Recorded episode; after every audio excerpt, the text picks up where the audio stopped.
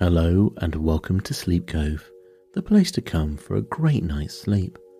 Tonight's episode is the classic tale by Edgar Allan Poe called A Descent into the Maelstrom. It's a chilling sea adventure, so it may not be for everyone. And if you think it might not be for you, please check out the rest of Sleep Cove's back catalogue for something you may enjoy. Please listen to this recording in a place where you can safely go to sleep. This episode is brought to you by Best Fiends. Do you want to have some fun with a puzzle solving game that really engages your brain? Then I can recommend Best Fiends. It's a casual game for adults that anyone can play. It's a mix of character collecting and puzzles. I'm currently in the treetop levels and I love doing the more advanced puzzles, and I can't wait to see what's next. So engage your brain with fun puzzles and collect tons of cute characters. With 100 million downloads, this 5 star rated mobile puzzle game is a must play. Download Best Fiends free on the Apple App Store or Google Play. That's friends without the R. Best Fiends. And let's begin. A Descent into the Maelstrom by Edgar Allan Poe. We had now reached the summit of the loftiest crag. For some minutes, the old man seemed too much exhausted to speak. Not long ago, said he at length, and I could have guided you on this route as well as the youngest of my sons. But about three years past, there happened to me an event such as never happened to a mortal man, or at least such as no man ever survived to tell of and the six hours of deadly terror which I then endured have broken me up body and soul. You suppose me a very old man, but I am not. It took less than a single day to change these hairs from a jetty black to white, to weaken my limbs, and to unstring my nerves, so that I tremble at the least exertion, and I am frightened at a shadow. Do you know I can scarcely look over this little cliff without getting giddy. The little cliff upon whose edge he had so carelessly thrown himself down to the rest that the weightier portion of his body hung over it, while he was only kept from falling by the tenure of his elbow on its extreme and slippery edge. This little cliff arose a sheer, unobstructed precipice of black, shining rock, some fifteen or sixteen hundred feet from the world of crags beneath us. Nothing would have tempted me to within half a dozen yards of its brink. In truth, so deeply was I excited by the perilous position of my companion that I fell at full length upon the ground, clung to the shrubs around me, and dared not even glance upwards at the sky while I struggled in vain to divest myself of the idea that the very foundations of the mountain were in danger from the fury of the winds. It was long before I could reason myself into sufficient courage to sit up and look into the distance. You must get over these fancies, said the guide, for I have brought you here that you might have the best possible view of the scene of that event I mentioned, and to tell you the whole story with the spot just under your eye. We are now, he continued, in that particularizing manner which distinguished him. We are now close upon the Norwegian coast, in the 68th degree of latitude, in the great province of Nordland, in the dreariest district of Lofoden the mountain upon whose top we sit is Helseggen the Cloudy. Now raise yourself up a little higher, hold on to the grass if you feel giddy, and so and look out beyond the belt of vapour beneath us into the sea. I looked dizzily and held a wide expanse of ocean whose waters were so inky a hue as to bring at once to my mind the Nubian's geographer's account of the Mare Tenebrarum, a panorama more deplorably desolate no human imagination can conceive. To the right and left, as far as the eye could reach, there lay outstretched like ramparts of the world, lines of horridly black and beetling cliff, whose character of gloom was but the more forcibly illustrated by the surf which reared high upon its white and ghastly crest, howling and shrieking forever. Just opposite the promontory upon whose apex we were placed, at a distance of some five or six miles out at sea, there was visible a small bleak looking island, or more properly, its position was discernible through the wilderness of surge in which it was enveloped. About two miles nearer the land arose another of smaller size, hideously craggy and barren, and encompassed at various intervals by a cluster of dark rocks. The appearance of the ocean in the space between the more distant island and the shore had something very unusual about it. Although at the time so strong a gale was blowing landward, there was a brig in the remote offing lay to under a double reefed trysail and constantly plunged our whole hull out of sight. Still, there was here nothing like a regular swell, but only a short, quick, angry cross dashing of water in every direction, as well in the teeth of the wind as otherwise. Of foam, there was a little excerpt in the immediate vicinity of the rocks. The island in the distance, resumed the old man, is called by the Norwegians Vurrgh. The one midway is Moskoe. That a mile to the northward is Ambaaren. Yonder is Alsen, Hotholm, Keildhelm, Suarven, and Buckholm. Farther off, between Moskoe and Vurrgh, are Otterholm, Flimen, Sandflesen, and Stockholm. These are the true names of the places, but why it has been thought necessary to name them at all is more than either you or I can understand. Do you hear anything? Do you see any change in the water? We had now been about ten minutes upon the top of Helseggen to which we had ascended from the interior of Lofoden, so that we caught no glimpse of the sea until it burst upon us from the summit. As the old man spoke, I became aware of a loud and gradual increased sound, like the moaning of a vast herd of buffaloes upon an American prairie, and at the same moment I perceived what seamen term the chopping character of the ocean beneath us was rapidly changing into a current which set to the eastward. Even while I gazed, this current acquired a monstrous velocity. Each moment added to its speed, to its headlong impetuosity. In five minutes, the whole sea, as far as Vurrgh, was lashed into an ungovernable fury. But it was between Moskoe and the coast that the main uproar held its sway.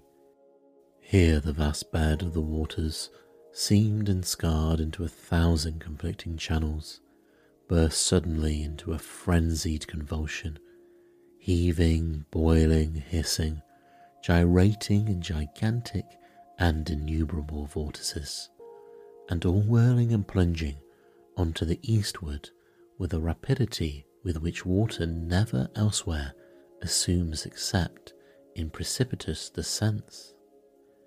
In a few minutes more, there came over the scene another radical alteration. The general surface grew somewhat more smooth, and the whirlpools one by one disappeared, while prodigious streaks of foam became apparent where none had been seen before. These streaks at length, spreading out to a great distance, and entering into combination, took unto themselves the gyratory motion of the subsided vortices and seemed to form the germ of another more vast. Suddenly, very suddenly, this assumed a distinct and definite existence in a circle of more than a mile in diameter. The edge of the whirl was represented by a broad belt of gleaming spray, but no particle of this slipped into the mouth of the terrific funnel, whose interior, as far as the eye could fathom it, it was a smooth, shining, and jet black wall of water, inclined to the horizon at an angle of some 45 degrees, speeding dizzily round and round with a swaying and sweltering motion, and sending forth to the winds an appalling voice of half shriek, half roar, such as not even the mighty cataract of Niagara ever lifts up in its agony to heaven. The mountain trembled to its very base, and the rock rocked. I threw myself upon my face and clung to the scant herbage in an excess of nervous agitation. This, said I at length to the old man, this can be nothing else than the great whirlpool of the maelstrom. So it is sometimes termed, said he. We Norwegians call it the Moskoe Ström, from the island of Moskoe in the Midway. The ordinary accounts of this vortex had no means prepared me for what I saw. That of Jonas Ramus, which is perhaps the most circumstantial of any, cannot impart the faintest conception either of the magnificence or of the horror of the scene, or of that wild, bewildering sense of the novel which confounds the beholder. I am not sure from what point of view the writer in question surveyed it, nor at what time, but it could neither have been from the summit of Helseggen nor during a storm. There are some passages of his description, nevertheless, which may be quoted for their details, although their affair is exceedingly feeble in conveying an impression of the spectacle. Between Lofoden and Moskoe, he says, the depth of the water is between 36 and 40 fathoms, but on the other side, towards Ver, these depths decrease as to not afford a convenient passage for a vessel without the risk of splitting on the rocks, which happens even in the calmest weather.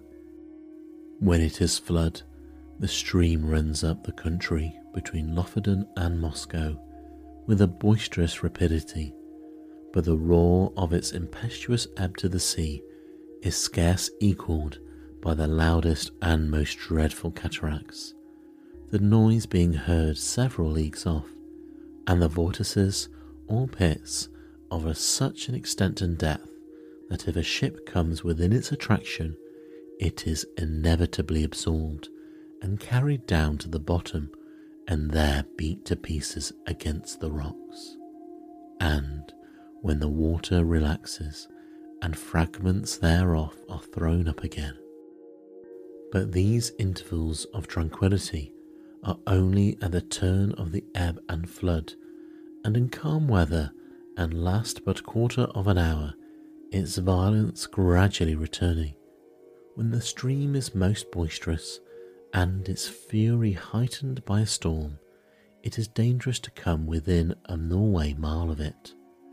Boats, yachts, and ships have been carried away, not guarding against it before they were within its reach. It likewise happens frequently that whales come too near the stream and are overpowered by its violence, and then it is impossible to describe their howlings and bellowings in the fruitless struggles to disengage themselves. A bear once attempting to swim from Lofoden to Moskoe was caught by the stream and borne down while he roared terribly so as to be heard on shore. Large stocks of firs and pine trees, after being absorbed by the current, rise again broken and torn to such a degree as if bristles grew upon them. This plainly shows the bottom to consist of craggy rocks, among which there are whirled to and fro. This stream is regulated by the flux and reflux of the sea, it being constantly high and low water every six hours. In the year 1645, early in the morning of Sexagesima Sunday, it raged with such noise and impetuosity that the very stones of the houses on the coast fell to the ground. In regard to the depth of the water, I could not see how this could have been ascertained at all in the immediate vicinity of the vortex. The forty fathoms must have reference only to portion of the channels close upon the shore either of Moskoe or Lofoden. The depth in the centre of the Moskoe Ström must be immeasurably greater, and no better proof of this fact is necessary than can be obtained from even the sidelong glance into the abyss of the well, which had been from the highest crag of Helseggen.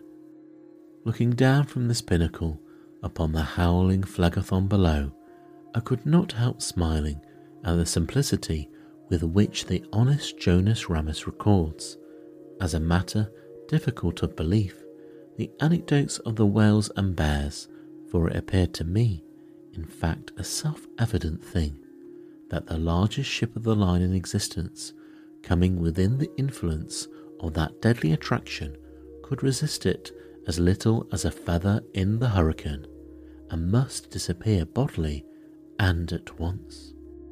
The attempts to account for this phenomenon, some of which I remember, seem to me sufficiently plausible in perusal, now wore a very different and unsatisfactory aspect.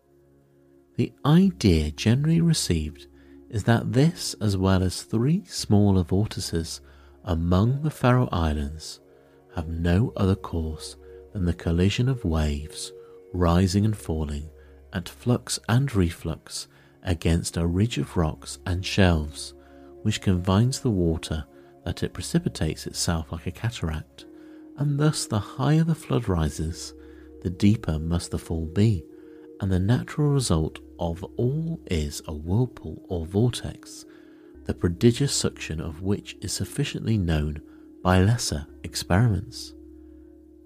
The words I quoted are from the Encyclopedia Britannica. Kircher and others imagine that in the centre of the channel of the maelstrom is an abyss penetrating the globe and issuing in some very remote part, the Gulf of Bothnia being somewhat decidedly named in one instance. This opinion, idle in itself, was the one to which, as I gazed, my imagination most readily assented, and mentioning it to the guide, I was rather surprised to hear him say that, although it was the view almost universally entertained on the subject by the Norwegians, it nevertheless was not his own. As to the former notion, he confessed his inability to comprehend it, and here I agreed with him, for however conclusive on paper, it becomes altogether unintelligible and even absurd amid the thunder of the abyss. You have had a good look at the well now, said the old man, and if you will creep round this crag so as to get in its lee the deadened roar of the water, I will tell you a story that will convince you I ought to know something of the Moskoe Ström. I placed myself as desired, and he proceeded. Myself and my two brothers once owned a schooner rigged smack of about 70 tons burthen, with which we were in the habit of fishing among the islands behind Moskoe, nearly to Vurrgh. In all violent eddies at sea, there is good fishing at proper opportunities, if one has only the courage to attempt it. But among the whole of the Lofoden coastmen, we three were the only ones who made a regular business of going out to the islands, as I tell you. The usual grounds are a great way lower down to the southward. There, fish can be got at all hours without much risk, and therefore these places are preferred. The choice spots over here among the rocks, however, not only yield the finest variety, but in a far greater abundance, so that we are often got in a single day what the more timid of the craft could not scrape together in a week. In fact, we made it a matter of desperate speculation, the risk of life standing instead of labour, and courage answering for capital. We kept the smack in a cove about five miles higher up than the coast than this, and it was in our practice in fine weather to take advantage of the 15 minutes slack to push across the main channel of the Moskoe Ström far above the pool and then drop down upon anchorage somewhere near Otterholm or Sandflesen where the eddies are not so violent as elsewhere. Here we used to remain until nearly time for slack water again, where we weighed and made for home. We never set out upon the expedition without a steady side wind for coming and going, one that we felt sure would not fail us before our return, and we seldom made a miscalculation upon this point. Twice during six years we were forced to stay all night at anchor on account of a dead calm, which is a rare thing indeed just about here. And once we had to remain on the grounds nearly a week, starving to death owing to a gale which blew up shortly after our arrival and made the channel too boisterous to be thought of. Upon this occasion, we should have been driven out to sea in spite of everything, for the whirlpools threw us round and round so violently that at length we fouled our anchor and dragged it. If it had not been that we were drifted in one of the innumerable cross currents, here today and gone tomorrow, which drove us under the lee of Flimen, where, by good luck, we brought up, I could not tell you the twentieth part of the difficulties we had countered on the grounds. It is a bad spot to be in, even in good weather but we made shift always to run the gauntlet of the Moskoe Ström itself without accident, although at times my heart has been in my mouth when we happened to be a minute or so behind or behind the slack. The wind sometimes was not as strong as we thought it at starting, and then we made rather less way than we could wish, while the current rendered the smack unmanageable. My eldest brother had a son 18 years old, and I had two stout boys of my own. These would have been of great assistance at such times in using the sweeps, as well as afterwards in fishing. But somehow, although we ran the risk ourselves, we had not the heart to let the young ones get into the danger, for after all is said and done, it was a horrible danger, and that is the truth it is now within a few days of three years since when I am going to tell you what occurred. It was on the tenth day of July the 18th, a day which the people of this part of the world will never forget, for it was the day in which blew the terrible hurricane that ever came out of the heavens. And yet, all the morning, and indeed until late in the afternoon, there was a gentle and steady breeze from the southwest, while the sun shone brightly, so that the oldest seaman among us could not have foreseen what was to follow. The three of us, my brothers and myself, had crossed over to the islands about two o'clock, and we had soon nearly loaded the smack with fine fish, which we all remarked were more plenty that day than we had ever known them. It was just seven by my watch, when we weighed and started for home, as to make the worst of the Ström at slack water, which we knew would be at eight. We set out with a fresh wind on our starboard quarter, and for some time spanked along it at a great rate, never dreaming of danger, for indeed we saw not the slightest reason to apprehend it. All at once we were taken aback by a breeze from over Helseggen this was most unusual, something that had never happened to us before, and I began to feel a little uneasy without exactly knowing why. We put the boat on the wind but could make no headway at all for the eddies, and I was upon the point of proposing to return to the anchorage when, looking astern, we saw the whole horizon covered with a singular copper covered cloud that rose with a most amazing velocity. In the meantime, the breeze that had headed us off fell away, and we were dead becalmed, drifting about in every direction. This state of things, however, did not last long enough to give us time to think about it.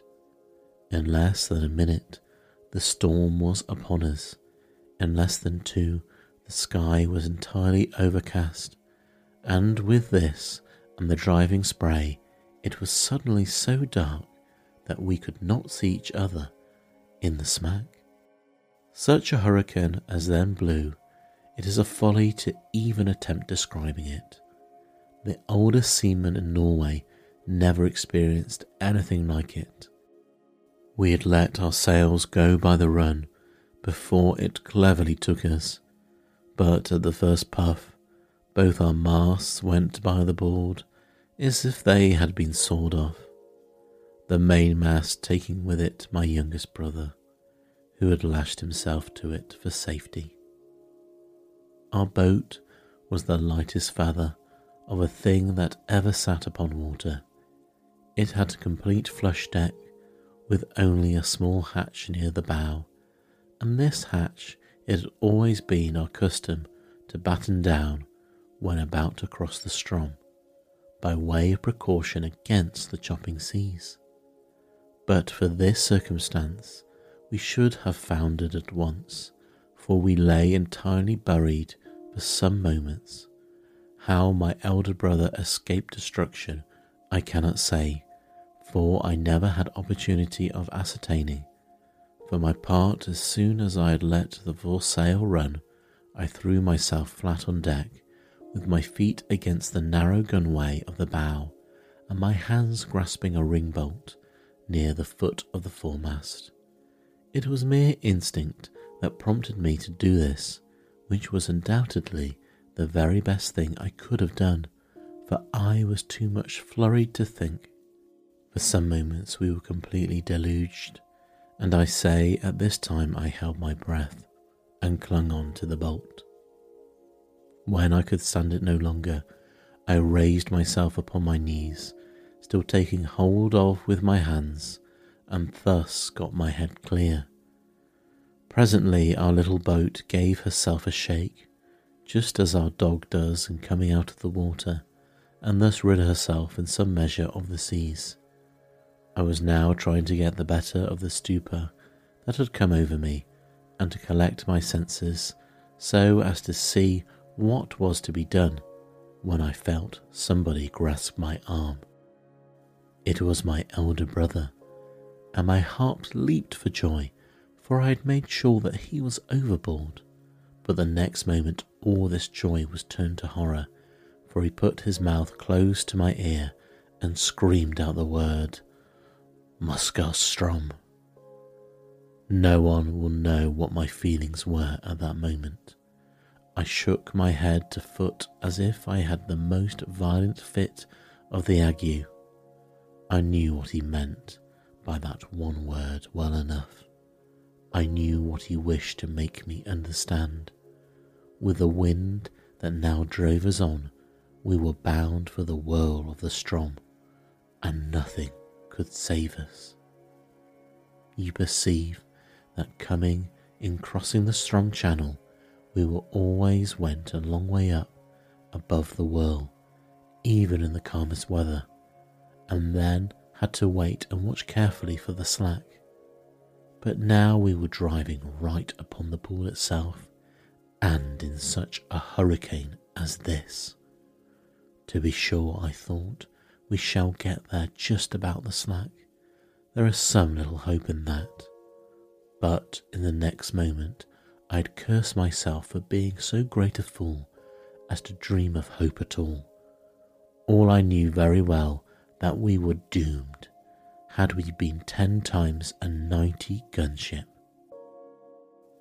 By this time, the first fury of the tempest had spent itself, or perhaps we did not feel it so much as we scudded before it. But at all events, the seas, which had at first had been kept down by the wind, lay flat and frothing, now got up into absolute mountains. A singular change, too, had come over the heavens. Around in every direction, it was still as black as pitch, but nearly overhead there burst out all at once a circular rift of clear sky, as clear as I ever saw, and of a deep bright blue, and through it there blazed forth the full moon with a lustre that I never knew her to wear. She lit up everything about us with the greatest distinctiveness. But oh God, what a scene it was to light up. I now made one or two attempts to speak to my brother, but in some manner which I could not understand. The din had so increased that I could not make him hear a single word, although I screamed to the top of my voice in his ear. Presently he shook his head, looking as pale as death, and held up one of his fingers as if to say, Listen.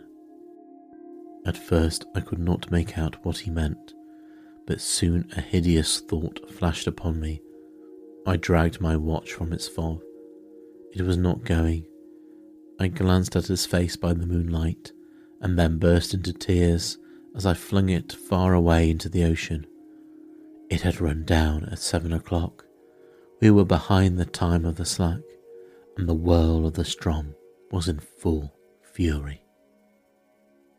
When a boat is well built, properly trimmed, and not deep laden, the waves in a strong gale, when she is going large, seem to flip and slip from beneath her, which appears very strange to a landsman, and this is what is called riding in sea phrase.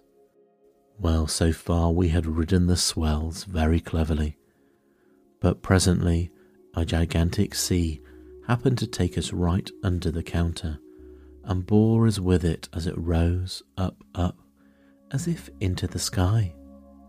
I would have not believed that any wave could rise so high, and then down we came with a sweep, a slide, and a plunge that made me feel sick and dizzy, as if I was falling down from some lofty mountain top in a dream. But while we were up, I had thrown a quick glance around, and that one glance was all sufficient. I saw our exact position in an instant. The Moskoe Ström whirlpool was about a quarter of a mile dead ahead, but no more like the everyday Moskoe Ström than the whirl as you now see it is like a mill race. If I had not known where we were and what we had to expect, I could not have recognized the place at all. As it was, I involuntarily closed my eyes in horror. The lids clenched themselves together as if in a spasm. It could not have been more than two minutes afterwards until we suddenly felt the wave subside and we were enveloped in foam. The boat made a sharp, half turn to larboard, and then shot off in its new direction like a thunderbolt. At the same moment, the roaring noise of the water was completely drowned in a kind of shrill shriek, such a sound as you might imagine given out by the waste pipes of many thousand steam vessels, letting off their steam altogether. We were now in the belt of surf that always surrounds the whirl, and I thought, of course, that another moment would plunge us into the abyss, down which would only see indistinctly on account of the amazing velocity with which we were borne along. The boat did not seem to sink into the water at all, but to skim like an air bubble upon the surface of the surge. Her starboard side was next the whirl, and on the larboard arose the world of ocean we had left. It stood like a huge writhing wall between us and the horizon. It may appear strange, but now we were in the very jaws of the gulf. I felt more composed than when we were only approaching it. Having made up my mind to hope no more, I got rid of a great deal of that terror which unmanned me at first. I suppose it was despair that strung my nerves. It may look like boasting, but what I tell you is truth. I began to reflect how magnificent a thing it was to die in such a manner, and how foolish it was in me to think of so paltry a consideration as my own individual life, in view of so wonderful a manifestation of God's power. I do believe that I blushed with shame when this idea crossed my mind. After a little while, I became possessed with the keenest curiosity about the world itself. I positively felt a wish to explore its depths, even at the sacrifice I was going to make, and my principal grief was that I should never be able to tell my old companions on shore about the mysteries I should see. These, no doubt, were singular fancies to occupy a man's mind in such extremity, and I have often thought since that the revolutions of the boat around the pool might have rendered me a little light-headed. There was another circumstance which tended to restore my self-possession, as this was the cessation of the wind, which could not reach us in our present situation, for, as you saw yourself, the belt of surf is considerably lower than the general bed of the ocean, and this latter now towered above us, a high, black, mountainous ridge. If you have never been at sea in a heavy gale, you can form no idea of the confusion of mind occasioned by the wind and spray together. They blind, deafen, and strangle you, and take away all power of action or reflection. But we are now, in a great measure, rid of these annoyances. Just as death condemned felons in prisons are allowed petty indulgences, forbidden them while their doom is yet uncertain. How often we made the circuit of the belt, it is impossible to say. We careered round and round for perhaps an hour, flying rather than floating, getting gradually more and more into the middle of the surge, and then nearer and nearer to its horrible inner edge. All this time I had never let go of the ring bolt. My brother was at the stern, holding on to a small empty water cask, which had been securely lashed under the coop of the counter, and was the only thing on deck that had not been swept overboard when the gale first took us. As we approached the brink of the pit, he let go his hold upon this and made for the ring, from which, in the agony of his terror, he endeavoured to force my hands, as it was not large enough to afford us both a secure grasp. I never felt deeper grief than when I saw him attempt this act, although I knew he was a madman when he did it, a raving maniac through sheer fright. I did not care However, to contest the point with him, I knew it could make no difference whether either of us held on at all, so I let him have the bolt and went astern the cask. This there was no great difficulty in doing, for the smack flew round steadily enough, and upon an even keel, only swaying to and fro with the immense sweeps and swelters of the whirl. Scarcely had I secured myself in the new position when we gave a wild lurch to starboard and rushed headlong into the abyss. I muttered a hurried prayer to God and thought all was over. As I felt the sickening sweep of the descent, I had instinctively tightened my hold upon the barrel and closed my eyes.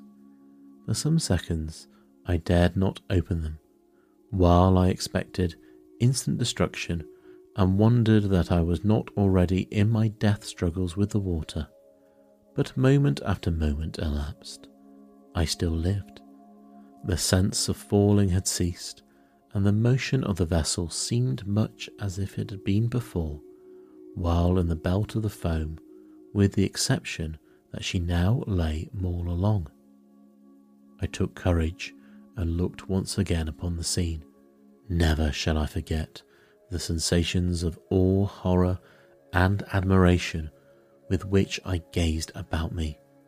The boat appeared to be hanging, as if by magic, midway down upon the interior surface of a funnel vast in circumference, prodigious in depth, and whose perfectly smooth sides might have been mistaken for ebony but for the bewildering rapidity from which they spun round and around, for the gleaming and ghastly radiance they shot forth as the rays of the full moon from the circular rift amid the clouds, which I had already described, streamed in a flood of golden glory along the black walls and far away down into the inmost recesses of the abyss.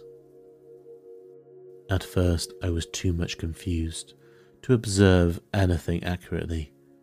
The general burst of terrific grandeur was all that I beheld.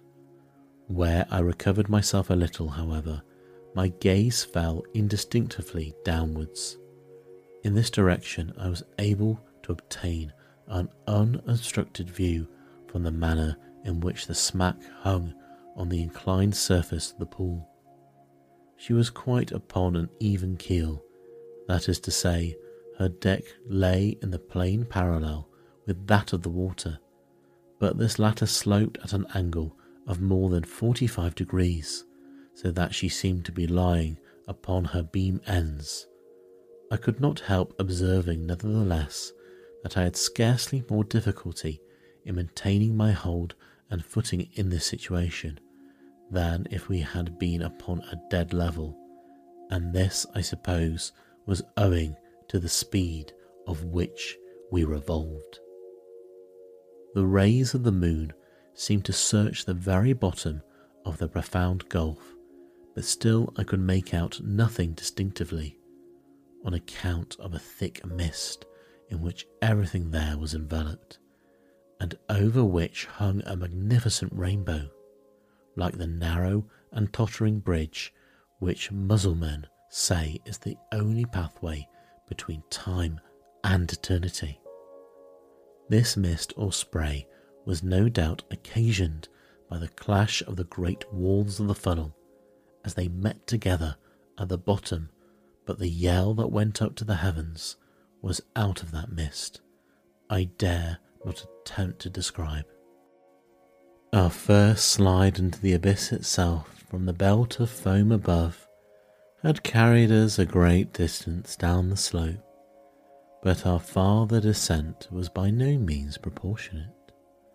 Round and round we swept, not with any uniform movement, but in dizzying swings and jerks that sent us sometimes only a few hundred yards, and sometimes nearly the complete circuit of the world. Our progress downward at each revolution was slow but very perceptible. Looking about me upon the wide waste of liquid ebony on which we were thus borne, I perceived that our boat was not only the only object in the embrace of the whirl, Both above and below us were visible fragments of vessels, large masses of building timber, and trunks of trees, with many smaller articles such as pieces of house furniture, broken boxes, barrels, and staves. I have already described the unnatural curiosity which had taken the place of my original terrors. It appeared to grow upon me as I drew nearer and nearer to my dreadful doom, and now begin to watch with a strange interest the numerous things that floated in our company. I must have been delirious, for I even sought amusement in speculating upon the relative velocities of their several descents towards the foam below me. This fir tree, I found myself at one time saying, will certainly be the next thing that takes the awful plunge and disappears. And then I was disappointed to find that the wreck of the Dutch merchant ship overtook it and went down before.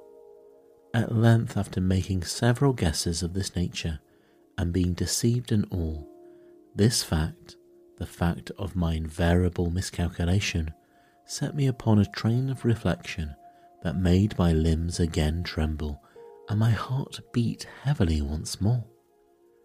It was not a new terror that thus affected me, but the dawn of more exciting hope. This hope arose partly from memory and partly from the present observation. I called in mind to the great variety of buoyant matter that strewed the coast of Lofoden, having been absorbed and then thrown forth by the Moskoe Ström. By far the greater number of the articles were shattered in the most extraordinary way, so chafed and roughened as to have the appearance of being struck full of splinters.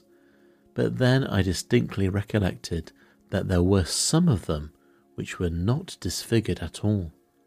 Now, how I could not account for this difference, except by supposing that the roughened fragments were the only ones which had been completely absorbed, that the others had entered the well at so late a period of the tide, or for some reason had descended so slowly after entering that they did not reach the bottom before the turn of the flood came, or of the ebb, as the case might be. I conceived it possible in either instance that they might be whirled up again to the level of the ocean without undergoing the fate of those which had been drawn in more early or absorbed more rapidly. I made also three important observations. The first was that, as a general rule, the larger the bodies, the more rapid the descent. The second, that between two masses of equal extent, the one spherical and the other of any shape, the superiority in speed of descent was with the sphere. The third, that between two masses of equal size, the one cylindrical and the other of any shape, the cylinder was absorbed the more slowly.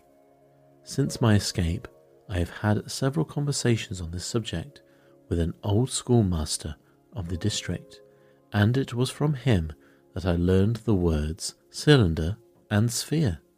He explained them to me, although I have forgotten the explanation, how what I observed was, in fact, the natural consequence of the forms of the floating fragments had showed me how it happened that a cylinder swimming in a vortex offered more resistance to its suction and was drawn in with greater difficulty than an equally bulky body of any form whatever.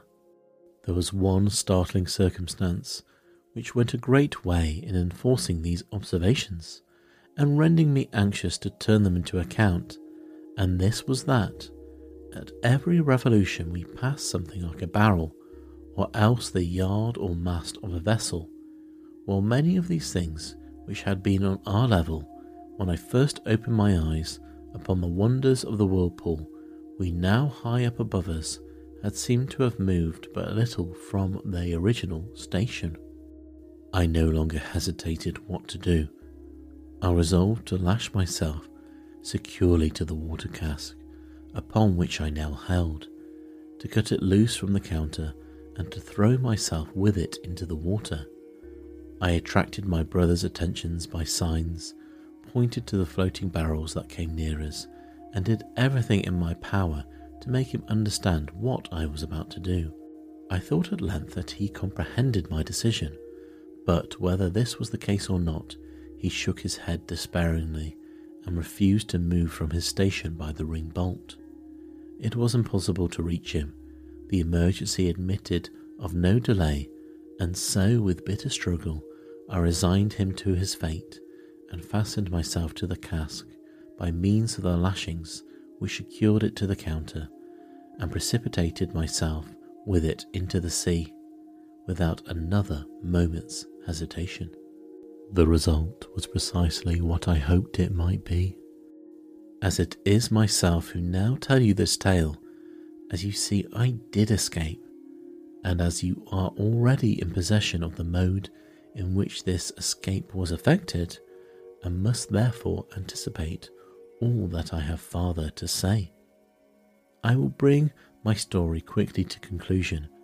It might have been an hour or thereabout after my quitting the smack, when having descended to a vast distance beneath me, it made three or four wild gyrations in rapid succession, and bearing my loved brother with it, plunged headlong at once, forever into the chaos of foam below. The barrel to which I was attached sunk very little farther than half the distance between the bottom of the gulf and the spot at which I leapt aboard before a great change took place in the character of the whirlpool. The slope of the sides of the vast funnel became momently less and less steep. The gyrations of the whirl grew gradually less and less violent by degrees, the froth and the rainbow disappeared, and the bottom of the gulf seemed slowly to uprise.